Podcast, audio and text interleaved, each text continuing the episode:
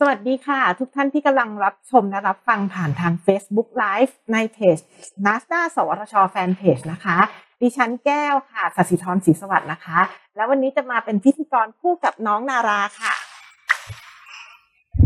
สวัสดีค่ะ นรมนอินทรานนท์ค่ะ วันนี้นะคะ ดิฉันกับพี่แก้วค่ะ เราสองคนก็จะมารับหน้าที่เป็นผู้ดำเนินรายการ กิจกรรม R&D Sharing นะคะ ก่อนอื่นเลยก็ต้องขอบอก เรื่องราวที่มาของกิจกรรมนี้ก่อนนะคะ เวที R&D Sharing เนี่ยถือว่าเป็นเวทีพูดคุยแลกเปลี่ยนนะคะ เปิดปุ่มมุมมองแนวคิดถ่ายทอดประสบการณ์การทำงานด้านวิจัยของนักวิจัย สวทช ค่ะอ่าซึ่งพวกท่านเหล่านี้นะคะ ก็จะมาร่วมพูดคุยถ่ายทอดในมุมมองการทำงานต่างๆ จากความเชี่ยวชาญที่หลากหลายกันนะคะ แล้วก็ที่นำความรู้ความสามารถของตนเอง คิดค้นงานวิจัยที่ตอบโจทย์ แล้วก็สามารถนำมาใช้ ให้เกิดประโยชน์ได้นะคะสู่การใช้งานได้จริงค่ะ แล้วก็ในทุกภาคส่วนด้วย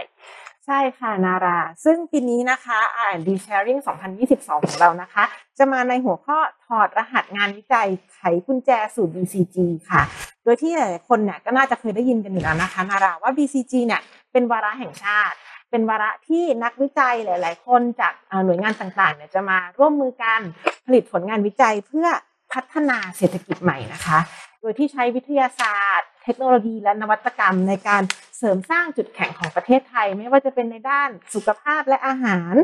ด้านการแพทย์ ด้านพลังงานวัสดุ และเคมีชีวภาพรวมไปถึงเศรษฐกิจท่องเที่ยวและเศรษฐกิจสร้างสรรค์ด้วยนะคะ โดยที่เราเนี่ยจะสามารถใช้ข้อได้เปรียบของความหลากหลายทางชีวภาพและวัฒนธรรม ในการขับเคลื่อนเศรษฐกิจให้เจริญเติบโตได้อย่างมีคุณภาพและยั่งยืนค่ะ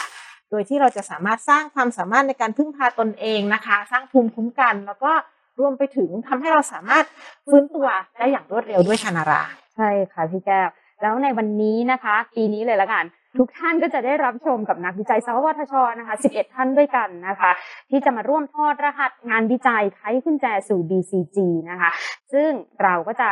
จัดตลอดเดือนกรกฎาแล้วก็เดือนสิงหาคมนะคะ สัปดาห์ละสองครั้งค่ะ เวลาประมาณ 10 นาฬิกาถึง 10 นาฬิกา 40 นาทีนะคะ ผ่านช่องทาง Facebook Fanpage NASA สวทช ค่ะ แล้วก็สามารถรับชมย้อนหลังนะคะ ได้ที่ YouTube ค่ะ ใน NASA Channel นะคะ ทาง NASA Podcast ก็ได้นะคะ ในแอปพลิเคชัน Spotify ค่ะ แล้วก็ยังมีอีกหนึ่งช่องทางนะคะ ที่สามารถติดตามได้นะคะ ก็คือ www.nasa channel tv นะคะอ่าแล้วก็ดิฉันนะคะขอ อ่ออนุญาตขอร้องทุกท่านนะให้ได้ให้ช่วยกดไลค์กดแชร์กับเราด้วยนะคะ เพื่อเป็นกำลังใจให้กับพวกเรานะคะ แล้วก็เมื่อวานนี้ค่ะ ท่านทั้งหลายก็คงได้เอ่อมีโอกาสฟังเรื่องราวของการนำเทคโนโลยีจีโนมนะคะมาพัฒนาอนุรักษ์พันธุ์สัตว์ แล้วก็พืชเศรษฐกิจต่างๆนะคะสำหรับวันนี้ค่ะจะเป็นเรื่องอะไรนั้น เชิญพี่แก้วเลยค่ะ ค่ะนาราสำหรับ นักวิจัยที่จะมาร่วมถอดรหัสงานวิจัยกับเราวันนี้นะคะค่ะก็จะมาพูดคุยเกี่ยวกับเปปไทด์แล้วก็โปรตีนที่จะสามารถนำไปใช้ประโยชน์ในเชิงการเกษตรและการแพทย์ได้นะคะ จริงๆแล้วเนี่ยหลายๆท่านนะคะนารารวมทั้งนารารวมทั้งพี่ด้วยเนาะค่ะ ก็น่าจะเคยได้ยินคำว่าเปปไทด์กันมาบ้างแล้วนะคะ ไม่ว่าจะเป็นในโฆษณาเครื่องดื่มผลิตภัณฑ์เสริมความงามต่างๆเนี่ยเราได้ยินกันมาเยอะแล้วแต่วันนี้นะคะ เดี๋ยวเราลองมาฟังในมุมของนักวิจัยกันบ้าง ว่างานวิจัยที่เกี่ยวข้องกับเปปไทด์และโปรตีนเนี่ยมันอยู่รอบตัวเรายังไงบ้างนะคะ เพราะนักวิจัย สวทช เราทำงานวิจัยสู่การใช้ประโยชน์ได้จริงค่ะเอ่อ ดิฉันนะคะขอต้อนรับดรสิทธิรัตน์นะคะ รอยตระกูลค่ะ หัวหน้าทีมวิจัย เทคโนโลยีโปรตีโอมิกส์เชิงหน้าที่นะคะ ของ BIOTEC สวทช ค่ะ จะมาร่วมพูดคุยกับพวกเราในวันนี้นะคะ ขออนุญาตเรียกดรเอ็มนะคะพี่เอ็มครับนะผมคะยินดีครับ ค่ะ ขออนุญาตถามคำถามแรกเลยปรบมือด้วยคำถามแรกนะคะ คิดว่าทุกท่านก็อยากรู้เหมือนกันว่า ชื่อทีมวิจัยหมายความว่าอะไรพี่เอ็มโอเคครับ ชื่อทีมวิจัยก็คือมันมาจากเทคโนโลยีโปรตีนผสมค่ะกับ omics เนาะอืมก็คือการศึกษาโปรตีนทั้งหมดพร้อม ๆกันนะครับอืมแล้วก็มีคำว่าเชิงหน้าที่ก็คือเราจะเอาโปรตีนเหล่านี้ไปใช้ประโยชน์ได้จริงครับค่ะนั่นเองครับผมคือเอาโปรตีนไปใช้ประโยชน์ได้จริงครับนะคะ มาคำถามในสคริปต์เราต่อนะคะเอ่อเปปไทด์ค่ะ เราเคยได้ยินคำนี้เปปไทด์เป็นส่วนประกอบในเครื่องดื่มนะคะหรือว่า ผลิตภัณฑ์ที่ใช้บำรุงผิวต่างๆเนาะอยากจะทราบว่าเปปไทด์คืออะไรคะโอเคครับ ถ้าพอพูดถึงเปปไทด์เนี้ยพี่ก็มักจะพูดถึงว่าโมเลกุลคู่แฝดมันก็คือโปรตีนนะครับเพราะเนี่ยเปปไทด์กับโปรตีนเนี่ยเป็นโมเลกุลซึ่งมีความสัมพันธ์ต่อการดำรงชีวิตของสิ่งมีชีวิตทั้งหมดนะครับ เปปไทด์และโปรตีนเนี่ยประกอบด้วยการเรียงตัวกันของกรดอะมิโนนะครับ ถ้าเกิดว่าเรียงตัวกันสั้นๆ เรียกว่าเป็นเปปไทด์ถ้ายาวๆหน่อยก็คือโปรตีนนะครับ แล้วก็ทั้งคู่เนี่ยก็จะมีหน้าหน้าที่อ่าค่อนข้างสำคัญมากตัวอย่างเช่นผมขอขอสไลด์แรกครับผม ตัวโปรตีนนี้ก็จะมีหน้าที่สำคัญในเมตาบอลิซึมต่างๆนะครับ ซึ่งคิดว่าทุกท่านคงเคยได้ยินนะครับ อย่างเช่น เกี่ยวเกี่ยวข้องกับเมตาบอลิซึมอ่าของคาร์โบไฮเดรตหรือของไขไขมันนะครับ โปรตีนนี้ก็สามารถเป็นเอนไซม์ในการย่อยแป้งเป็นน้ำตาลแต่น้ำตาลไปเป็นพลังงานนะครับ ซึ่งเราก็มาใช้ใช้ในชีวิตในเซลล์ของเรานะครับเพราะอย่างนี้เนี่ยโปรตีนก็สามารถทำหน้าที่เป็นภูมิคุ้มกัน ซึ่งเราอาจจะรู้จักมันในแง่ของแอนติบอดีนะครับหรืออีกอันหนึ่งเนี้ยโปรตีนก็ทำหน้าที่อีกอันหนึ่งคือเป็นฮอร์โมนยกตัวอย่างเช่นฮอร์โมน growth hormone นะครับเป็นฮอร์โมนซึ่งทำหน้าที่เกี่ยวข้องกับการเจริญเติบโตของสิ่งมีชีวิตนะครับ และอีกอันหนึ่งอินซูลิน ซึ่งเราใช้เป็นยาความจริงเนี้ยอินซูลินเนี้ยมันเราสามารถผลิตได้ในร่างกายเราค่ะแล้วก็อินซูลินเนี้ยตอนนี้นี่คือมันสามารถใช้ลดอ่าระดับน้ำตาลในเลือดได้นะครับเพราะฉะนั้นเนี่ยเราก็ใช้ตรงนี้เนี่ยกับผู้ป่วยโรค เบาหวานนะครับ ซึ่งเขามีระดับน้ำตาลในเลือดสูงเกินไปค่ะอันนั้นคือหน้าที่ของโปรตีนนะครับ ถัดมาจะเป็นหน้าที่ของเปปไทด์นะครับ ซึ่งในสิ่งมีชีวิตขนาดเล็กพวกจุลินทรีย์อย่างเงี้ยเขาว่าสร้างเปปไทด์ขึ้นมาสร้างนะครับทำทำอะไร สร้างขึ้นมาเพื่อจะใช้สื่อสารกันเองครับ คือเรียกพักพวกมาบอกว่าเฮ้ยตรงนี้มีอาหารเยอะอยู่มันอยู่ด้วยกันนะครับอยู่ด้วยกันเสร็จปั๊บเขาก็สามารถที่จะสร้างเป็นไบโอฟิล์มขึ้นมาอ่าสร้างขึ้นมาเพื่ออะไรเพื่อหลบ จากภูมิคุ้มกันของเราที่จะอาจจะไปทำทำร้ายเขาได้นะครับ หรือป้องกันไม่ให้ยาปฏิชีวนะเนี่ยมาทำทำร้ายเขานะครับ อันนี้หนึ่งก็คือที่ใช้สื่อสารกัน อันที่สองเนี่ย สมมุติว่าเรามีบาดแผลตัวเปปไทด์จะรีบวิ่งเข้าไปที่บาดแผลเลยครับ เพื่ออะไร เพื่อป้องกันไม่ให้อ่าแบคทีเรีย หรืออะไรก็ตามที่มาที่บาดแผลเนี้ยเข้าเข้ามาในร่างกายได้คือเขาจะไปจัดการเชื้อพวกนั้นก่อนนะครับ สุดท้าย เปปไทด์หลายชนิดเขาก็เป็นฮอร์โมนนะครับ ซึ่งตรงนี้เนี่ยที่ผมนำเสนอไว้บนสไลด์ก็จะมีคำว่าออกซิโตซินกับวาโซเพรสซินนะครับซึ่งจะเห็นว่าเปปไทด์สองตัวเนี้ยประกอบด้วยกรดอะมิโนเรียงต่อกันแค่เก้าตัวเห็นไหมครับแค่เก้าตัวเนาะแต่คุณเชื่อไหมครับว่ามันสามารถที่จะ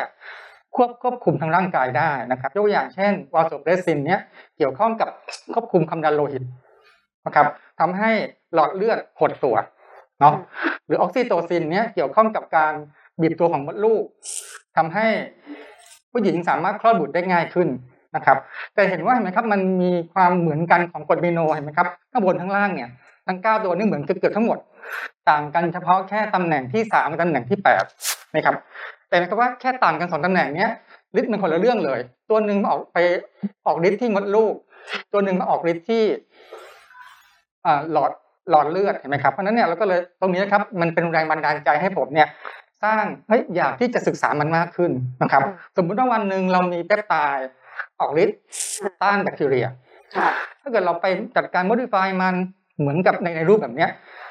ทดอ่าอาจจะทดแทนกรดอะมิโนตัวนี้ด้วยอีกตัวหนึ่ง อาจจะได้ยาตัวใหม่ขึ้นมานะครับ ซึ่งนอกจากจะมีฤทธิ์ต้านแบคทีเรียเนี่ยอาจจะมีฤทธิ์ต้านมะเร็งได้อีกด้วย ครับอันนี้เป็นแรงบันดาลใจทำให้ผมศึกษาที่มาตายมากขึ้นครับผมค่ะน่าสนใจมากเลยนะคะ เพราะว่าเท่าที่ฟังเนี่ยจะเห็นว่า ทั้งเปปไทด์แล้วก็ทั้งโปรตีนเนี่ยมีความสำคัญต่อระบบต่างๆ ในร่างกายหลาย ๆ อย่างเลยนะคะไล่ตั้งแต่แอนติบอดีฮอร์โมน อินซูลินต่างๆ ทีนี้อ่าถ้าในในมุมของงานวิจัยอะค่ะพี่เอ็มเรามีการใช้อ่าการวิเคราะห์โปรตีนหรือว่ามีการนำไปประยุกต์ใช้ในเชิงไหนแล้วบ้างอะคะโอเคครับพี่เอ็มลองลองแชร์ให้ท่านผู้ชมนิดหนึ่งงั้นผมรบกวนกดสไลด์อีกทีหนึ่งครับผมก็คือสำหรับ ทีมวิจัยเทคโนโลยีโปรตีโอมิกส์เชิงหน้าที่เนี่ยก็จะมีความเชี่ยวชาญในเทคโนโลยีที่เห็นนะครับ ทางทางซ้ายมือก็คือเทคโนโลยีการวิเคราะห์โปรตีน แต่ที่เรียนให้ทราบคือเราวิเคราะห์ทีละเป็นพันเป็นหมื่นตัวพร้อมๆกัน ทั้งสามารถระบุได้ว่ามันคือโปรตีนชื่ออะไร มีหน้าที่อะไรและมีปริมาณเท่าไหร่เมื่อเทียบกันนะครับ อันที่สองก็คือเทคโนโลยีการค้นหาเปปไทด์อริทางชีวภาพนะครับ อันที่สามคือเทคนิคการ วิเคราะห์ลายพิมพ์เทคอ่าลายพิมพ์เปปไทด์ครับผม ซึ่งเราใช้ทั้งสามเทคโนโลยีเนี้ยเป็นหลักในการที่จะไปร่วมวิจัยกับนักวิจัยภายในสวทชเองนะครับ กับคณาจารย์มหาวิทยาลัยจากนี้จากนักวิจัยในสถาบันวิจัยต่างๆนะครับ แล้วก็ยังไปทำร่วมมือกับผู้ประกอบการภาคเอกชนนะครับ เพื่อจะใช้เทคโนโลยีตรงนี้ใช้ประโยชน์จากเพปไทด์โปรตีนให้มากขึ้นนะครับ ทั้งเชิงการแพทย์การเกษตรครับผมค่ะ เดี๋ยวเมื่อกี้นะคะที่ทางพี่เอ็มได้พูดถึงการค้นหาเปปไทด์ทางชีวภาพอะค่ะพี่เอ็มช่วยแบบลง detail ตรงนี้ ได้ได้ครับ ก็คืองั้นผมขอสไลด์ที่ การค้นหาเปปไทด์ทางชีวภาพก็คือ ตอนนี้เนี่ยเราพบว่าเปปไทด์หลายชนิดครับ มันอ่ามันมีฤทธิ์ยกตัวอย่างเช่น ถ้าอ่า ตอนนี้เนี่ยเราใช้เปปไทด์ในการเป็นยาปฏิชีวนะนะครับยกตัวอย่างเช่น พวกยาแวนโคไมซินอ่า บาซิทราซิน หรือโคลิสตินนะครับอันนี้เป็นเป็นเปปไตด์นะครับซึ่งทุกคนทราบว่ามันคือเป็นสารปฏิชีวนะแต่ทุกคนไม่ทราบมันคือเปปไตด์แต่ว่านี่ก็คือตัวอย่างของเปปไตด์ของวิทยาภาพนะครับหรือในเครื่องสำอางที่เราสาวใช้อยู่เนี่ยก็จะมีพวกเปปไตด์พวกกลูตาไทโอนนั่นคือก็คือเปปไตด์ตัวหนึ่งนะครับหรือจะเป็นคอลลาเจนเปปไตด์นั่นคือเปปไตด์นะครับหรือหรือแม้กระทั่งในเปปตีนเพปในเครื่องดื่มเพปทีนก็ตามนะครับพอดีผมมีโอกาสได้คุยกับนักวิจัยที่ขอนแก่นนะครับ เคยเอาสารสกัดต รงเนี้ยเพปไทด์ตัวเนี้ยไปเทสกับหนูนะครับ ก็พบว่ามันพอจะมีฤทธิ์ที่ช่วยทำให้หนูเนี่ย ออกจากเขาวงกฏได้ดีขึ้นนะครับ แต่อันนี้ไม่ได้บอกว่าจะต้องทานเพปทีนกี่ขวดเนาะเราคือเขาใช้สารสกัดบริสุทธิ์นะครับครับผม แอเข้าใจเข้าใจ มีมีประโยชน์ที่อยู่ในแง่มุมหลายอย่าง ทั้งการเกษตรและการและการแพทย์เลยนะคะเรียกว่ามีประโยชน์มากๆเลยคือ ไม่น่าสงสัยเลยว่าทำไมงานวิจัยของพี่เอ็มเนี่ยถึงได้รับความสนใจจากหน่วยงานต่างๆ มากมายจริงค่ะ ทีนี้จริง ๆ ในในสไลด์ที่พี่เอ็มให้พวกเราดูเมื่อกี้ค่ะมันมีอีกติ่งหนึ่งข้างล่างเนาะที่เหมือนยังพี่เอ็มยังไม่ได้เล่าให้พวกเราฟังรบกวน ลองขยายความอีกสักนิดนึงได้ไหมคะว่าในส่วนที่เกี่ยวกับการวิเคราะห์ลายพิมพ์เปปไทด์เนี่ยมันมันหมายถึงอะไรอะคะมันเหมือนเออเวลาเขาทำสืบสวนสอบสวนอะไรอย่างนี้หรือเปล่าคะก็ถ้าเกิดในรูปเนี่ยตรงสีเหลืองเนาะเวลาที่เราวัดมวลของเปปไทด์เนี่ยเนื่องจากว่าเปปไทด์ที่เราวัดเนี่ยเราสามารถวัดได้เป็นร้อยเป็นพันตัวเนาะก็จะเห็นเป็นมวลคล้ายๆคล้ายๆกับเป็นบาร์โค้ดแบบนั้นนะครับเนาะซึ่งบาร์โค้ดเหล่านี้เนี่ยเราสามารถที่จะใช้ในการจำแนกได้ว่า ตอนนี้สิ่งที่เราใช้คือจำแนกได้ว่าจุลินทรีย์ตัวนี้คือจุลินทรีย์ genus อะไรสปีชีส์อะไรนะครับ เป็นจุลินทรีย์ที่ดื้อยาหรือเปล่านะครับ หรือเราสามารถตรงนี้ในการศึกษาดูว่า เราสามารถดูลาตินเปปไตด์ในน้ำลายลาตินเปปไตด์ในปัสสาวะลาตินเปปไตด์ในเลือดนะครับ แล้วลองดูว่าตรงนี้เนี่ย มันมีความเกี่ยวข้องกับโรคมะเร็งไหมนะครับ ตอนนี้ปัจจุบันที่เรามีอยู่ก็คือเรามีฐานฐานข้อมูลครับว่า ถ้าส่งตัวอย่างมาเป็นน้ำลาย หรือเป็นเลือดมาปั๊บเนี่ย แล้วเราก็มายิงด้วยลากินเปปไตด์เนี่ยเราจะพบว่าแบบนี้เนี่ยตัวอย่างตัวนี้น่าจะเป็นน้ำลายของสุนัขปกติอยู่เนาะหรืออันนี้เป็นตัวอย่างของน้ำน้ำลายของสุนัขซึ่งกำลังเป็นมะเร็งในช่องปากแล้วนะครับ หรือเป็นเลือดจาก แมวซึ่งกำลังเป็นโรคหัวใจนะครับตอนนี้ที่เราศึกษาร่วมกับอาจารย์ในคณะสัตวแพทย์อะไรมหาลัยอยู่ผมค่ะ อันนี้เท่าที่ฟังนะคะ งานของพี่เห็มเนี่ยไปเกี่ยวข้องกับทั้งในทั้ง B คือ bio economy เนาะแล้วก็ C ซึ่งเป็น circular economy ด้วยใช่ไหมคะ ซึ่งก็อันนี้น่าจะเป็นปัจจัยสำคัญที่ทำให้พี่เอ็มเนี่ยสามารถไปสร้างความร่วมมือกับหน่วยงานต่างๆ ทั้งภาครัฐภาคเอกชนหรือแม้แต่ชุมชนด้วยใช่ไหมคะ ค่ะ ไม่ทราบว่า พี่เห็มลองเล่าให้ฟังได้ไหมคะเวลาเราไปสร้างความร่วมมือกับหน่วยงานต่างๆ มากมายทั้งในประเทศในต่างประเทศอะไรอย่างนี้เนี่ยเรามีการแบ่งบทบาทหน้าที่กันยังไง แล้วอยู่ๆเขามาเข้าหาเรามาขอสร้างความร่วมมือหรือว่าเป็นทางพี่เอ็มที่ เออลองออกไปพูดคุยแล้วเราก็สามารถสร้างเป็นประเด็นงานวิจัยขึ้นมาได้ค่ะครับ หลักๆ เริ่มเริ่มที่ผมทำก็คือ ผมก็จะไปออกไปบรรยายก่อนเนาะบรรยายเสร็จปั๊บเนี่ยเราก็จะมาบอกว่าเทคโนโลยีที่เรามีอยู่คืออะไรบ้างนะครับ แล้วก็ลองประยุกต์ว่าเทคโนโลยีนี้ได้แก่แบบนี้ทำแบบแบบนี้ได้นะครับซึ่งถ้าเกิดว่าทางอาจารย์สนใจหรือทำให้ประชาชนสนใจเนี่ยก็จะติดต่อกลับมาครับว่าเขามีโจทย์แบบเนี้ยเราสามารถมีเทคโนโลยีอะไรที่สามารถตอบโจทย์เขาได้บ้าง ถ้ามีข้อความร่วมมือกัน นะครับ ถ้าเกิดว่าเป็นของของอาจารย์มักจะบอกว่า เอาให้ให้นักศึกษามาพร้อมกับตัวอย่างมาด้วยนะครับมาแล้วก็มาวิเคราะห์กันที่เบลวันเทแล้ววันที่สามารถที่จะได้ผลออกไปเนี้ยก็สามารถผลนั้นไปไปตีพิมพ์นะครับ ก็คือเราสามารถจะได้ผลงานตีพิมพ์ พร้อมกับเป็นการช่วยผลิตบัณฑิตไปในในตัวพร้อมๆกันนะครับค่ะรบกวนที่เอ็มยกตัวอย่างอีกนิดหนึ่งได้ไหมคะอย่างเช่นว่าวัสดุทางการเกษตรอะไร หรือว่าวัสดุเหลือใช้อะไรที่ ได้มีการไปสร้างความร่วมมือแล้วก็พัฒนาเป็นงานวิจัยที่เกี่ยวข้องกับเปปไทด์ขึ้นมาแล้วอะค่ะอันนี้เยอะมากเลยเนาะก็ง่าย ๆ ก็คือถ้าเกิดว่าเป็นอ่าที่ผมที่ชอบมากที่สุดคือเป็นอาหารเนาะครับ เพราะว่าตอนนี้เนี่ยสำหรับผมเองเนี่ยสนใจในแง่มุมที่ว่าทำไงก็ตามที่สามารถใช้อาหารเป็นยาได้หรือเปล่าอืมอาหารเป็นยาคือต้องการใช้เปปไทด์โปรตีนในอาหารนั่นแหละเป็นยาได้หรือเปล่านะครับค่ะแล้วเนี่ยที่เราทำตอนนี้ก็คืออาหารทั้งหมดนะครับ ส่วนตัวเองผมก็ทำวิจัยในข้าวเนาะ เราเอาข้าวมาลองดูว่าในข้าวเนี่ยหลังจากที่หุงสุกแล้วเนี่ยมันมีฤทธิ์อะไรบ้างเนาะอืมแล้วก็มีอาจารย์หลาย ๆ ท่านที่ส่งตัวอย่างมาหรือส่งนักศึกษามาลองดูว่าในเนื้อไก่ฤทธิ์อะไรบ้าง ในอ่าเนื้อปลาสลิดในเห็ดหรือในสมุนไพรต่างๆ หรือแม้กระทั่งในขิงข่าตะไคร้ใบมะกรูดค่ะฤทธิ์อะไรบ้างนะครับ ซึ่งเราพบว่ามันมีฤทธิ์ไม่ว่าจะเป็นฤทธิ์ทั้งลดความดันนะครับ บางตัวลดความดัน บางทีก็มีฤทธิ์อ่า ต้านแบคทีเรีย ต้านเซลล์มะเร็งนะครับ หรือแม้กระทั่งเชื่อไหมครับว่ากากน้ำปลา ซึ่งซึ่งเป็นของเหลือจากอ่าการทำน้ำปลาเนี้ยมันมีเปปไทด์ตัวหนึ่งนะครับ ซึ่งสามารถที่จะยับยั้งอ่าต้านอนุอนุมูลอิสระได้นะครับอ่าอืมเยอะมากเลยนะคะพี่เอกอาหารเป็นยาเนาะใช่ครับมีการลดความดัน มีตัวเปปไทด์ที่สามารถต้านแบคทีเรีย แล้วก็ต้านโรคมะเร็งได้ด้วยนะคะอันนี้จริงๆแล้วอะ คำถามต่อไปอะพี่เอ็มก็ตอบมาเกือบจะหมดแล้ว แต่ว่าแต่ว่าอยากอยากขอให้พี่เอ็มช่วยอธิบาย เอ่อเหมือนงานวิจัยที่ว้าวๆอะค่ะ คือพอเล่ามาแล้วเราก็อย่างเมื่อกี้ค่ะที่พี่เอ็มพูดถึงการตรวจน้ำลายครับเอ่อกับสัตว์เนาะแล้วเราสามารถดูได้ว่าสัตว์ตัวนี้เป็นโรคหัวใจครับหรือว่าเป็นโรคมะเร็งนะครัคะบคำถามคือกับคนเนี่ยค่ะ อ๋อ กับกับคนผมมีงานวิจัยสองงานครับก็คืองานงานแรกกับคณะคณะแพทย์ที่ขอนแก่นเนาะค่ะอาจารย์ก็เคยส่งน้ำน้ำลายมานะครับ เป็นน้ำลายของคนที่เป็นมะเร็งในในช่องปากน้ำลายของคนที่เป็นโรคปริทันนะครับ แล้วก็เป็นไลเคนฟานัสนะครับ จะเป็นชื่อของโรคในช่องปากค่ะอาจารย์ลองดูว่า มีทางไหมที่เราใช้การวิเคราะห์ลายเป็นเปปไทด์เพื่อแยกโรคออกจากกันได้นะครับค่ะซึ่งปรากฏว่าโชคดีมากครับ อ่าลายพิมพ์เปปไทด์ของรุอ่าคนผู้ป่วยโรคมะเร็งของผู้ป่วยโรคปรินทันแล้วไลเคนฟานัสเนี่ยแตกต่างกันโดยสิ้นเชิง เพราะฉะนั้นเนี่ยในอนาคตเราก็สามารถใช้ตรงเนี้ยในการอ่ารักอ่าดูหรือวินิจฉัยตัววินิจฉัยโรคได้นะครับแต่อีกอันหนึ่งก็คือ กับงานวิจัยทางด้านคนก็คือเอ่อทางด้านมะเร็งนะครับ ก็ทำงานร่วมกับอาจารย์ ที่ทำวิจัยมะเร็งไอ้สถาบันมะเร็งแห่งชาตินะครับค่ะแล้วก็พบว่าการ ตรวจวิเคราะห์ลายพิมพ์เปปไทด์เนี่ยสามารถใช้แยกโรคมะเร็งทั้ง 10 ชนิดได้ในประเทศ อันนี้คือเป็นผู้ป่วยในประเทศไทยนะครับ สามารถแยกได้จริงๆเนาะเห็นแต่ว่าตอนนี้เนี่ยปัญหาคือเรายังมีจำนวนผู้ป่วยในแต่ละโรคมะเร็งยังมีน้อยน้อยอยู่ค่ะเรามีแค่อย่างเช่นกลุ่มละแค่ร้อยคนค่ะอาจจะต้องมีการเพิ่มจำนวนนะครับ แล้วก็ทำให้ทางทางแพทย์ มั่นใจมากขึ้นว่าเทคโนโลยีเนี้ยสามารถจะใช้ได้งานได้จริงๆนะครับผม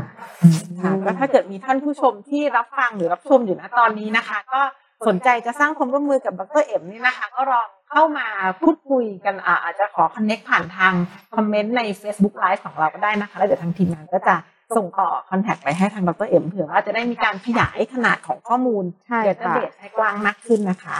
แล้วก็นอกจากว่าอ่าท่านไหนที่อยากจะสร้างความร่วมมือนะคะ ถ้าท่านไหนที่ มีข้อสงสัยหรือว่าอยากจะแชร์ประเด็นอะไร หรืออยากจะให้ดรเอ็มของเรานะคะ ได้ชี้แจงในมุมไหนเพิ่มเติมเนี่ยก็ส่งคำถามเข้ามาใน Facebook Live คอมเมนต์พิมพ์กันเข้ามาได้เลยนะคะในระหว่างนี้ถ้าเกิดว่ายังไม่มีคำถามอะไรเดี๋ยวขอรบ ขอเป็นคำถามส่วนตัวของแก้วเลยแล้วกันนะคะพี่เอ็มคือเมื่อกี้เนี่ยก็ฟังว่าโอเคอ่าโปรตีนเป็นท่อนสั้นๆเอ่อเปปไทด์เป็นท่อนสั้นๆของโปรตีนใช่ไหมคะแล้วก็พี่เอ็มบอกว่าเปปไทด์เนี่ยเราสามารถพบได้ในไก่ปลาสลิดโอเค อันนี้ก็ฟังเข้าใจได้เพราะว่าก็เห็นเนื้อสัตว์น่าจะมีโปรตีนสูงครับแต่เมื่อกี้พี่เอ็มบอกว่ามีข้าวด้วยอ่ามีอะไรเห็ดเนาะครับสมุนไพรก็เลยเอ่อเกิดสงสัยขึ้นมาค่ะเอ๊ะสรุปว่าจริง ๆ แล้วในผักเอ่อ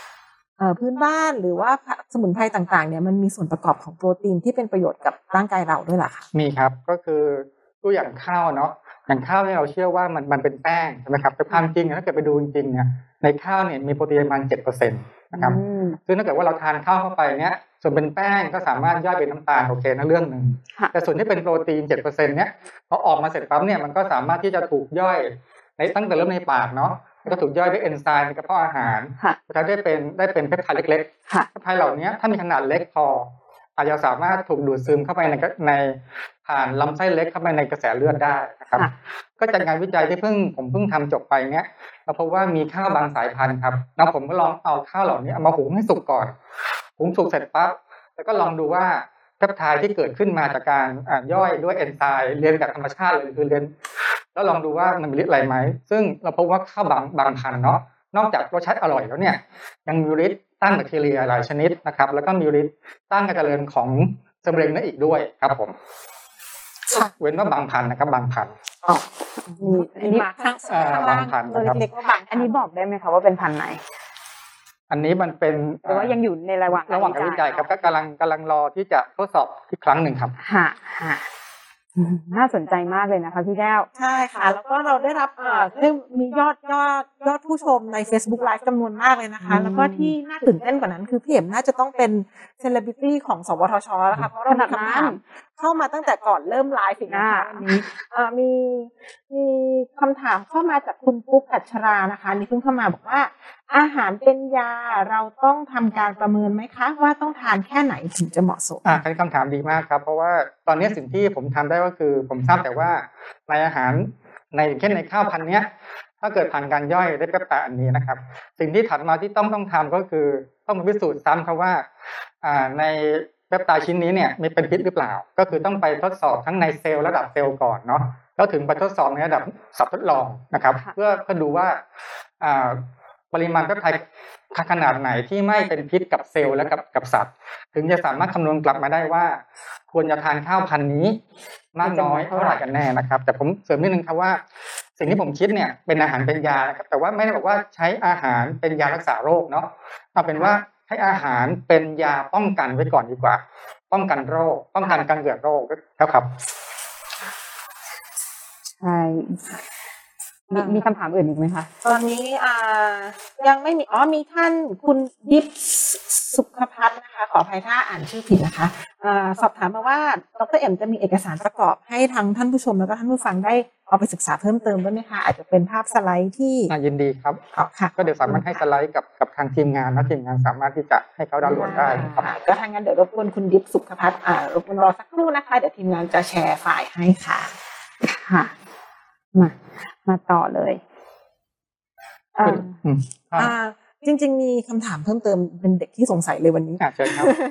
อ่าอย่างที่พี่เอ็มพูดเมื่อกี้ค่ะว่ามันมีสามารถเป็นมีฤทธิ์ต้านทานโรค มีฤทธิ์ป้องกันมะเร็งได้เนี่ยคำว่าการว่ามีฤทธิ์เนี่ยมันคือกลไกอะไรคะที่เปปไทด์หรือที่โปรตีนเข้ามาทำในร่างกายเราเพื่อให้เราสามารถเขาเรียกอะไรแบบต่อสู้หรือว่าเป็นมะเร็งช้าลงเนาะเอางั้นแล้วกัน คือคือเขาไม่ได้บอกว่าเป็นก็คือ ถ้าผมคิดนะครับว่าตอนนี้สิ่งที่เราทำก็คือเราเราทำในหลอดทดลองเนาะเราเลี้ยงเซลล์มะเร็ง หรือเลี้ยงเซลล์แบคทีเรียไว้นะครับแล้วเราเอาเพปไทด์จากข้าวหรือจากผักหรือจากอาหารที่ใส่ลงไปค่ะพบว่ามันสามารถจะต้านมะเร็งได้นะครับอันนี้เป็นเป็นสิ่งที่เราทำเสร็จแล้วนะครับ แล้วก็เราเราคาดว่าถ้าไปเหล่านี้ถ้ามันสามารถที่จะผ่านลำไส้เล็กเข้ามันกระแสเลือดได้เนี่ยมันควรทำหน้าที่เดียวกันอยู่ แต่อย่างที่คุณชลาได้พูดถึงก็คือ เรายังไม่ศึกษาลึกถึงถึงขั้นแบบว่าเป็นพิษหรือเปล่าค่ะครับควรต้องศึกษาต่อเพิ่มอีกนิดหนึ่งครับก็ยังต้องให้เวลาอีกนิดหนึ่งครับใช่การวิจัยหน่อยนะคะค่ะแล้วก็เอ่อขออนุญาตถามว่าทางพี่เอ็มอะค่ะ มีแรงบันดาลใจอืมยังไงกับ เรื่องเหล่านี้ที่ได้เข้ามาทำงาน แรงบันดาลใจหลัก ๆ ก็คือพอดีผมอ่านหนังสือเยอะนะครับค่ะแล้วก็พอดีว่าผมมีโอกาสได้เจอกับนักวินักวิจัย นักวิชาการเก่งๆในสวชเยอะมากนะครับ เราก็จะเป็นส่วนหนึ่งนะครับที่จะผลักดันขึ้นมาด้วยวิทยาศาสตร์นะครับแล้วพอดีโชคดีที่ว่าผมมีทีมงานจากอะไรเยอะมาก และในช่วงสิบปีที่ผ่านมาเนี้ยก็ทุกคนก็จะบอกว่าอายุเขาพวกเขาแม้กระทั่งผมเองก็อายุมากมากขึ้นแล้ว เราไม่อยากทานยาเยอะค่ะนะครับ แล้วทำไงกับมันดี นะครับนี่เป็นแรงบันดาลใจที่ทำให้รู้สึกว่า เอาวิทยาศาสตร์มาจัดการกับการการอ่าการรักษาโรคคงคงคงยากมันเนี่ยใช้อาหารแทนได้ไหมครับ อันนี้เป็นที่มาของคำว่าใช้อาหารเป็นยาป้องกันนะครับค่ะเหมือนที่เขาบอกว่าทานอาหารพื้นบ้านเนอะทานผักให้สมดุลและหลากหลาย สิ่งเหล่านี้มันก็จะมาเป็นช่วยเป็นเครื่องป้องกัน ให้เราอ่าห่างพ้นออกจากโรคภัยไข้เจ็บต่างๆ ได้อีกนะคะนาราใช่จริงค่ะเอ่อ ถ้าเกิดว่าท่านไหนมีคำถามเพิ่มเติมจริงๆก็ยังมีเวลาอยู่อีกนิดหน่อยนะคะ สามารถพิมพ์คำถามเข้ามาเพิ่มเติมได้เลยนะคะ เพราะว่าวันนี้เรามีผู้เชี่ยวชาญ ดรเอ็มมานั่งอยู่กับเราในวันนี้แล้วค่ะหาโอกาสนี้ไม่ได้ง่าย ๆ เลยนะคะ เพราะว่าจริงๆคำว่าเปปไทด์เนี่ยตอนแรกก่อนที่จะมาเริ่มพูดคุยกับดรเอ็มวันเนี้ยเรามีคำถามเยอะเนาะเออไม่เข้าใจเลยจริงๆว่าเปปไทด์คืออะไรเคยเห็นแต่ในโฆษณา ซึ่งก็ไม่รู้ว่ามันใกล้ตัวเราขนาดนี้เลยเหรอค่ะ ถ้าเกิดเล่าให้ฟังนิดนึงถ้าเกิดว่าเป็นเรื่องเรื่องพืชวันดีผมผมทำเรื่องข้าวมานานแล้วค่ะสิบกว่าปีแล้วเพราะเนี้ยเนื่องจากว่าตอนนี้มีมีภาวะของ climate change นะครับภูมิอากาศเปลี่ยนแปลงเยอะมากค่ะทำให้อ่าร้อนแล้งน้ำท่วมนะครับ ตอนเนี้ยทำให้ส่งผลต่อการผลิตข้าวเนี่ยมีปัญหา ก็ เราก็ได้คุยกับทั้งวิจัยทั้งสวทชเองก็ทั้งมหาลัยเนี่ยบอกว่าเฮ้ยถ้างั้นเนี่ยเราจะหาโปรตีนที่เกี่ยวข้องกับการทนร้อนทนแรงใหม่นะครับ เพราะเนี่ยเราก็จะคุยกันเสร็จแล้วก็เราไปหาพันธุ์ข้าวครับ ซึ่งสามารถขึ้นได้ในที่ภาวะร้อนมาก แรงมากหรือทนหรือเค็มมากๆนะครับ เสร็จแล้วก็มาหาโปรตีนพอหาโปรตีนเนี่ยเสร็จปั๊บเนี่ยเราพบว่ามันมีโปรไอพวกข้าวพันธุ์ที่ทนร้อน ทนแรงแล้วก็ ทนอ่าทนเค็มได้เนี่ย มันมีโปรตีนอยู่ชุดหนึ่งนะครับ ซึ่งแตกต่างไปจากพันธุ์ที่ไม่ทนเลยอืมเพราะฉะนั้นเนยสิ่งที่เราทำได้ก็คือ เราจะเอาโปรตีนชุดเนี้ยไปพัฒนาเป็นการตรวจหาว่าข้าวพันธุ์ที่ทนพวกเนี้ยจะต้องมีโปรตีนชุดนี้นะครับค่ะซึ่งจะไปช่วยในการปรับปรุงพันธุ์ข้าวในอนาคต เพื่อให้ข้าวที่ไปกลายเป็นซุปซูเปอร์ไรซ์สามารถจะทนได้เกือบทั้งหมด แต่อันเนี้ยจะมีอีกอันนึงก็คือจะต้องอร่อยด้วยนะครับเพราะฉะนั้นก็ต้องผ่านกระบวนการนี้ต่อไปครับผมคำว่าอร่อยด้วยนี่มันคือในเชิงวิทยาศาสตร์เราต้องทำอย่างไรอะคะในเชิงวิทยาศาสตร์ก็ต้องมามาลองดูว่าง่ายที่สุดครับคือให้ให้คนชิมครับคนก็ต้องชิมว่าเออมันนุ่มมันหนึบแล้วก็มันมีอะไร glutinous texture ที่เออ อร่อยไหมครับ อันนี้แหละครับ ก็คือจะต้องให้คนชิมก็หลายคนชิมอะครับ แล้วก็เขาก็ให้คำตอบทางพิชแนลมาว่าเขาชอบไหมกลิ่นเป็นยังไงบ้าง รสชาติเป็นยังไงบ้าง แล้วมันนุ่มไหมครับผมและอย่างตัวที่บอกว่าอร่อยนะคะมันจะมีโปรตีนเป็นชุดๆอยู่ในนั้นหรือเปล่าอ่าครับ ก็จะมีพวกนี้จะมีเพปไทด์เป็นหลักนะถ้าเกิดถ้าเกิดเป็นกลิ่นเป็นรส ค่ะครับจะจะมีเพปเพปไทด์และมีสารเคมีบางตัวที่เกี่ยวข้องกับกลิ่นและรสเช่นเดียวกันครับ ซึ่งเราก็สามารถสกัดออกมาได้ใช่ครับอ๋อเราก็จะรู้ว่าแบบเฮ้ยอะไรที่มันแอบอยู่ในนั้นใช่ข้าวไทยจะต้องอร่อยที่สุดใช่ไหมอืคะมทนแรงทนเค็มทนทุกอย่างด้วยเยี่ยมไปเลย ทนฝนมันฝนด้วยครับด้วยครับก็มีเหมือนกันก็มีเหมือนกันครับ ทนทนน้ำท่วมน้ำก่อนน้ำท่วมไม่ทนค่ะทนน้ำท่วมเนาะทนน้ำท่วมใช่ค่ะใช่ค่ะรากไม่ตายเร็วอะไรอย่างเมื่เงี้อยกี้เราผมพูดถึงข้าวเนาะเอ๊ะยังไม่พูดถึงวัวเลยเนาะเชิญเลยค่ะจำได้ว่าเมื่อสิบปีที่แล้วเนี่ยผมขึ้นไปที่มหาลัยขอนแก่นนะครับ ไปคุยงานวิจัยกับอาจารย์เรื่องวัวค่ะแต่ว่าเฮ้ยอาจารย์สนใจวัวสองสายพันธุ์พันธุ์หนึ่งทนร้อนพันธุ์หนึ่งไม่ทนร้อนค่ะยังอยากทราบว่าถ้าเขาต้องการจะปรับปรุงพันธุ์เนี่ยเขาอยากได้โมเลกุลเครื่องหมายเพื่อดูว่า อะไรถ้าเกิดโมเลกุลโปรตีนตัวเนี้ยมันจะต้องทนร้อนแน่นอนนะครับอาจารย์ก็ลองส่งตัวอย่างที่เป็นเลือดวัว ทั้งทนร้อนไม่ทนร้อนนะครับ น้ำลายเหงื่อค่ะปัสสาวะมาค่ะเราพบว่าในตัวอย่างทั้งหมดเนี้ยในวัวทนร้อนจะมีโปรตีนอยู่ชุดหนึ่งนะครับ ถ้ามีชุดเนี้ยมีวัวทนร้อนเท่านั้น หรือมีปริมาณสูงในวัวทนร้อน และมีปริมาณต่ำในวัวไม่ไม่ไม่ทนร้อนค่ะ ซึ่งอาจารย์ก็ใช้โปรตีนชุดเนี้ยครับใช้ในการปรับปรุงพันธุ์นะครับ ก็คือทันทีที่ผสมอ่าวัวเข้ามาเสร็จปั๊บได้ได้เป็นลูกใช่ไหมครับแล้วก็ลองดูว่าในลูกเขาเนี่ยลูกตัวไหนบ้างที่มีโปรตีนชุดนี้แล้วก็คาดเดาได้ว่าเขาน่าจะทนร้อนได้ครับ ก็คือใช้เทคโนโลยีโปรตีนเพื่อที่จะช่วยในการปรับปรุงพันธุ์วัว ทนร้อนขึ้นมานะครับทีนี้เราต้องทำเป็นหลายๆเจเนอเรชันใช่ครับใช่ครับที่ต้องจะ make sure ว่าเออวิจัยอันนี้ประสบความสำเร็จถูกใช่ต้องครับจนกระทั่งเราได้พันธุ์ที่คงที่นะครับค่ะก็เช่นกันครับในข้าวเหมือนกันเนาะก็ต้องมีการผสมไปเรื่อยๆจนกระทั่งได้มาที่น่าจะไม่ผิดก็คือเจ็ดเจ็ดรอบถึงจะได้เป็นพันธุ์ที่นิ่งและคงที่พอ ที่จะสามารถจะไปใช้ได้งานได้จริงครับอืมค่ะทีเนี้ยถ้าเป็นลิงค่ะอืมหมายถึงว่าเราอยากจะรู้ว่าสมองเราอะฉลาด เราอยากจะมีความฉลาดมากขึ้น เราสามารถดูได้ไหมคะอาจจะใช้แบบลิง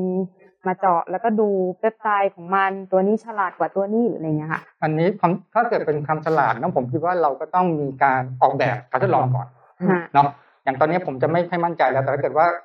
ความจำอย่างเงี้ย ความจำความจำที่เขาใช้ก็คืออย่างเช่น ให้ให้หนูง่ายๆเลยหนูจะเป็นตัวทดสอบที่ดีที่สุดค่ะ ให้หนูลองเข้าเขาวงกตอืมตอนแรกสุดที่เขาไม่ได้อาหารตัวนั้นเลยไม่ได้ยาตัวนั้นเลยเนี้ยเขาใช้เวลาสิบนาทีสมมติ แต่วันที่เขาทานยาอาหารปั๊บเฮ้ย ให้เวลาแค่แปดนาที หรือไปเรื่อยๆก็เหลือห้านาทีอย่างเนี้ยก็แสดงว่าความทรงจำเขาเขาเขาดีขึ้นนะครับเนาะแต่ความฉลาดนี่ผมโทษทีครับผมไม่มั่นใจว่าจะวัดยังไงเอาความจำก่อนแล้วความจำไม่ได้แน่นอนดีใจที่ไม่ใช่หนูนะคะครับหนูหนูจะเป็นไม่ได้ครับเหมือนกันอ่าตอนนี้ inbox คอมเมนต์ใน Facebook Live เราแทบจะระเบิดแล้วค่ะพี่เอ็มมีคำถามมากมายจากแฟนคลับของพี่เอ็มนะคะ ก็เอ่อรบกวนเอ่อรบกวนพี่เอ็มตอบคำถามของคุณเซนโด เทียนซับก่อนเลยนะคะครับขออภัยถ้าอ่านชื่อผิดนะคะเอ่อคุณเซนโดถามว่า bio product ของไทยเราที่กำลังวิจัยอยู่มีอะไรบ้างครับ ที่เป็นหลักๆ Bio Product เออ bio product ค่ะ Bio Product ทางทางด้านทางด้านอะไรนะอ่า คุณเซนโดไม่ได้ ไม่ได้อธิบายเพิ่มอาจจะเป็นกว้างๆก็ได้ค่ะ ที่พี่เอ็มคิดว่าเออเป็นเป็น product ที่น่าสนใจเนี่ยสนใจถ้าเกิดเป็นผมก็คือนะผมจะคิดถึงเรื่องข้าวก่อนนะตอนนี้เราก็มีพันธุ์พันธุ์ข้าวแล้วแน่นอนนะครับหรือถ้าเกิดว่าการการที่ใช้เปปไตด์หรือโปรตีนช่วยก็จะเป็นชุด kit ชุดตรวจชุดตรวจสอบโรคนะครับทำไมล่ะเพราะว่าส่วนใหญ่ชุดตรวจสอบโรคพวกนี้มักจะใช้แอนติบอดีก็คือใช้โปรตีนเป็นหลักในการตรวจสอบนะครับมันจะเป็นตรวจสอบโรคมะเร็งบางตัว หรือการตรวจตรวจสอบ ทาลัสซีเมียพวกเนี้ยครับก็ใช้แอนติบอดีเป็นหลักอืมค่ะถ้างั้นคำถามต่อเนื่องเลยค่ะจากคุณปุ๊กอัชรานะคะ ถามว่าพี่เอ็มสามารถใช้เปปไทด์ตรวจมะเร็งในระยะต้นได้ไหมคะมะเร็งชนิดไหนตรวจตามระยะเอ่อตรวจในเจอในระยะแรกได้บ้างคะคำถามที่ดีมากเลยครับ เพราะว่าเราอันนี้เป็นคำถามซึ่งอ่าทุกคนจะถามเสมอว่า เราจะเจอมะเร็งในระยะแรกได้ไหมหนึ่งสองสามสี่นะครับ แต่โชคร้ายครับ เราติดตามเราพยายามที่จะตามหาคนที่เป็นมะเร็งระยะต้นมาถ้าผมจำไม่ผิดหกหกปีนะครับปรากฏว่าในโรงพยาบาลสามัญของสามัญแห่งชาติเนี่ย เราได้แต่ผู้ป่วยระยะสามกับสี่เป็นหลักครับแล้วหนึ่งกับสองเนี่ย เราได้แค่สองคนสามคนนะครับ ซึ่งตอนนั้นเราพยายามที่จะไปหาว่าเฮ้ยถ้าเราทราบมาว่าคนป่วยเนี่ยมักจะมีพี่น้องเขาเนี่ยเป็นเป็นมะเร็งด้วย ก็ไปตามแต่สุดท้ายก็ยังไม่ได้ครับทำให้ตอนนี้เนี่ยผมไม่สามารถที่จะได้ marker โปรตีนหรือเปปไทด์ที่จำเพาะต่อมะเร็งระยะต้นได้ครับผมค่ะเพราะจริงๆ คนไข้ที่อยู่ในโรงพยาบาล ก็ส่วนใหญ่ก็จะเป็นมะเร็งระยะสองสามสี่แล้วใช่นะครัคะบก็จะไม่ค่อยมีใครที่แบบอยู่ในระยะต้นแล้วก็มาตรวจพบใช่ครับค่ะถ้างั้นเอ่อ ไม่แน่ใจว่าทางน้องนารามีคำถามอะไรอยากถามพี่เอ็มอยู่ตอนนี้ไหมคะ ไม่งั้นพี่จะไล่ตามแฟนคลับของพี่เอ็มลงไปเชิญไล่ตามรื่อยๆแฟนคลับเลยค่ะได้ค่ะอ่าแฟนคลับท่านต่อไปนะคะ คุณอู๋เอกพจน์นะคะบอกว่าเทคนิคน่าสนใจมากเลยครับ ขออนุญาตถามว่าเทคนิคนี้ใช้เวลานานไหมครับ ในการวิเคราะห์เปปไทด์แต่ละตัวอย่าง เป็นวันเป็นอาทิตย์ หรือเป็นเดือนถึงจะทราบผลครับ ถ้าเป็นการวิเคราะห์ลายกินเปปไทด์นะครับ ก็ใช้เวลาแค่ประมาณหนึ่งชั่วโมงครับ หนึ่งชั่วโมงเนาะ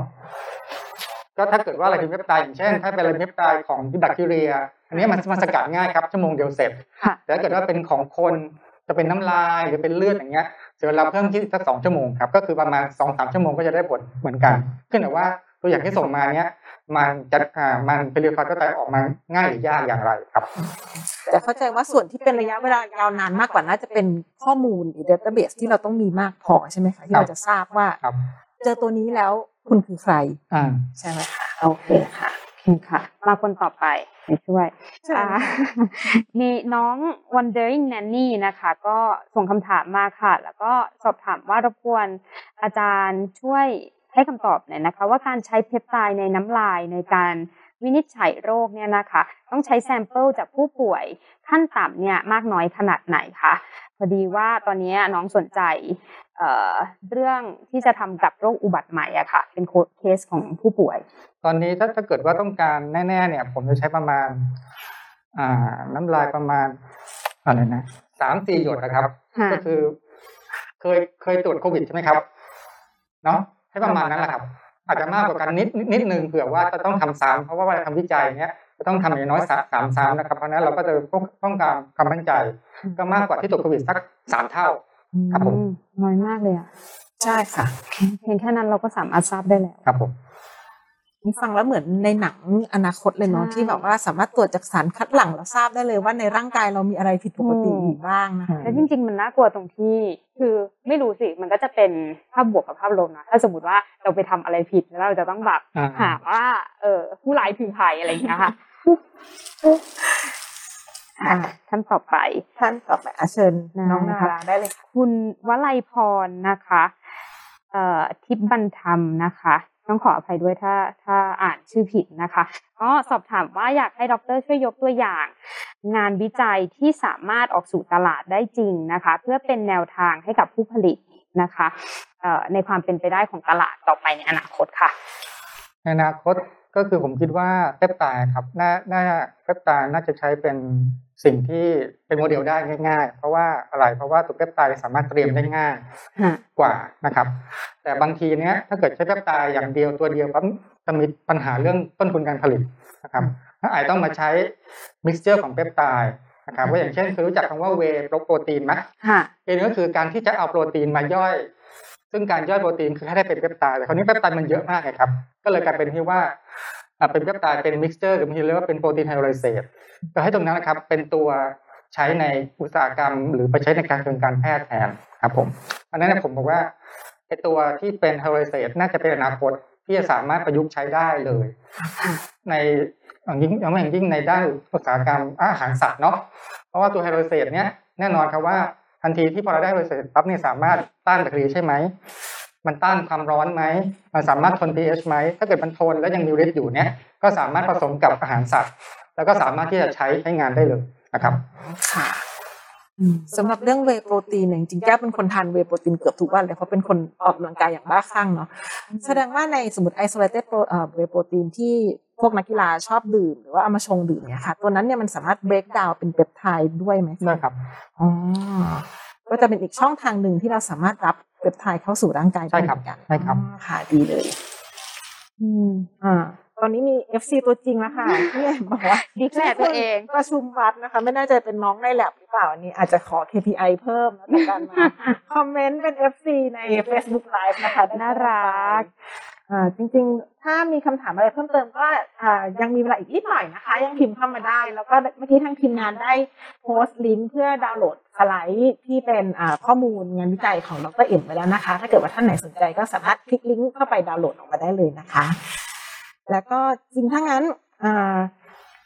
ที่ดูยังไม่มีคำถามเข้ามาเพิ่มเติมนะคะถ้างั้นเดี๋ยวยังไงแก้วขออนุญาตถามเป็นคำถามสุดท้ายเลยละกันนะคะ เพราะว่าเวลาเราก็ กระชันเข้ามาทุกทีแล้ว ไม่แน่ไม่น่าเชื่อเลยว่าจะผ่านไปได้เร็วขนาดนี้ข้อมูลแน่นมากจริงๆค่ะพี่เอ็มใช่อ่าถ้างั้นแก้วขอ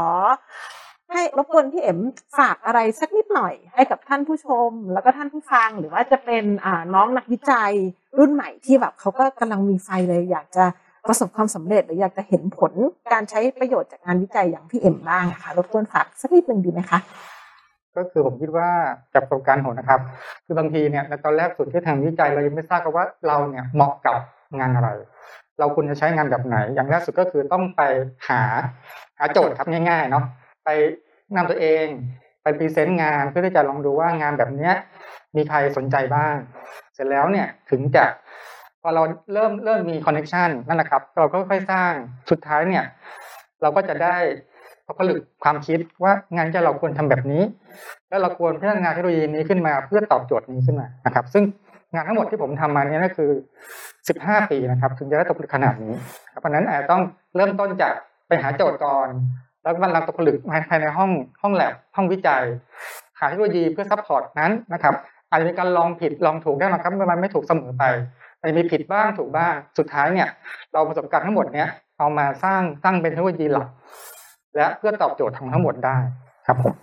ค่ะคือต้องออกไปพูดคุยเพื่อหาโจทย์ใช่ไหมคะเพื่อให้เราทราบความต้องการจริง ๆ ของตลาดแล้วก็ของชุมชนหรือว่าปัญหาที่เกิดขึ้น จากนั้นก็ใช้ความเชี่ยวชาญของเราเนี่ยเข้าไปพัฒนาเทคโนโลยีเพื่อให้ได้เป็นโซลูชันนั้นออกมาให้ได้เยี่ยมเลยค่ะใช่แต่ก็มีมีที่พี่แอมพูดเนาะว่าแบบเราจะต้องกลับมาหลังจากที่เราไปหาข้อมูลมาแล้ว เราก็มาตกผลึกก่อนนะคะว่าเหมือนจริง ๆ แล้ว เราต้องการอะไรกันแน่จากตัวนี้นะคะ แล้วก็ลองผิดลองถูกอีกที่พี่เอ็มมานั่งอยู่ตรงนี้ ไม่ใช่สองสามปีนะคะสิบห้าปีนะคะ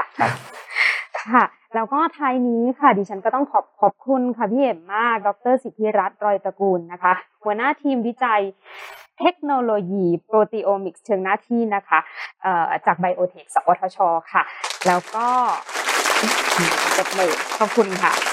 ที่มาร่วมถอดรหัสไขกุญแจการทำงานของนักวิจัยไทยนะคะ ที่นำความรู้ความเชี่ยวชาญไปสู่การสนับสนุน และก็ช่วยเหลือในสิ่งต่างๆ ในส่วนต่างๆนะคะ ซึ่งนักวิจัย สวทชนะคะ เราทำงานวิจัยสู่การใช้ประโยชน์ได้จริงค่ะและก่อนหน้าที่จะจบรายการนะคะ ดิฉันแล้วก็ทีมงานนะคะ เรามีแบบประเมินการจัดกิจกรรมค่ะ เพื่อนำไปพัฒนาปรับปรุงการจัดกิจกรรมในครั้งหน้าและครั้งต่อๆไปนะคะ โดยที่ทางทีมงานนะคะ เราจะสุ่มรายชื่อผู้โชคดีค่ะ รับแก้วน้ำของที่ระลึกจากสวทชนะคะจำนวนสามพันเท่านั้นเเพียงแค่คุณสแกนนะคะ QR code ข้างล่างเนี้ยนะคะ ข้างล่างตึ้งตึ้งถึงไหนเนี่ย ตรงนี้ค่ะเอ้ยตรงนี้เอ้ยตรงนี้ อะตรงนี้แหละค่ะ เอ่อ ที่ขึ้นอยู่หน้าจอนะคะ แล้วก็กดลิงก์นะคะทางทีมงานนะคะ ก็จะโพสต์เอ่อผู้ที่ได้ผู้ผู้ที่โชคดีนะคะ นี่ค่ะ แก้วน้ำเดี๋ยวนี้เอิงหิวน้ำกันไหมนะเอ่อโพสต์ข้อมูลนะคะรายชื่อผู้ที่โชคดีในเอ่อแฟนเพจนะคะ ใน Facebook Fanpage นะคะ ของนัสซาสวทช ค่ะ ค่ะ ก็อย่าลืมสแกน QR code แล้วส่งเข้ามานะคะลุ้นรับแก้วน้ำสวทช มีหลายสีนะคะ ค่ะแล้วอ่านาราคะแล้วเราก็จะกลับมาพบกันใหม่นะคะ ในวันอังคารที่ 26 กรกฎาคมค่ะอังคารหน้านี้เองนะคะ กับเรื่องราวของเบต้ากลูแคนมิติใหม่แห่งการสร้างภูมิคุ้มกันให้กับตัวเองค่ะ จะเป็นอีกหนึ่งเรื่องราวนะคะสำหรับการถอดรหัสงานวิจัยไขกุญแจสู่ BCG ค่ะ ซึ่งอ่า ย้ำอีกครั้งนะคะว่าค่ะ BCG เนี่ยเป็นโมเดลเศรษฐกิจที่จะขับเคลื่อนให้ประเทศเราเจริญเติบโต แล้วก็กระจายโอกาสและรายได้ค่ะ ด้วยวิทยาศาสตร์ เทคโนโลยี และนวัตกรรมนะคะค่ะ BCG เนี่ยจะช่วยสร้างมูลค่าให้กับสินค้าและบริการนะคะ หรือที่เราเคยได้ยินคุ้นหูกันว่าทำน้อยแต่ได้มากค่ะค่ะ และสำหรับวันอังคารหน้านะคะ เราก็จะกลับมาพบกันเวลาเดิมค่ะ 10 นาฬิกาถึง 10 นาฬิกา 40 นาทีนะคะ ผ่านทาง Facebook Fanpage นักล่าสวทช ค่ะ แล้วก็ทุกท่านยังสามารถรับชมย้อนหลังได้ด้วยนะคะ ทางช่องทาง YouTube NASA Channel นะคะ NASA Podcast ในแอปพลิเคชัน Spotify นะคะค่ะและยังมีอีกหนึ่งช่องทางค่ะนาราทาง www.nasa.channel.tv ค่ะ ใช่ค่ะนักวิจัย สวทช เราทำงานวิจัยสู่การใช้ประโยชน์ได้จริงนะคะสำหรับวันนี้ก็ต้องขอขอบพระคุณพี่เอ็มมากเลยนะคะขอบคุณมากค่ะที่มาแบ่งปันเรื่องราวน่าสนใจมากๆให้กับเราฟังกันวันนี้นะคะ แล้วก็ต้องขอขอบพระคุณท่านผู้ชมและท่านผู้ฟังทุกท่านด้วยค่ะ สวัสดีค่ะสวัสดีสวัสดีครัค่ะ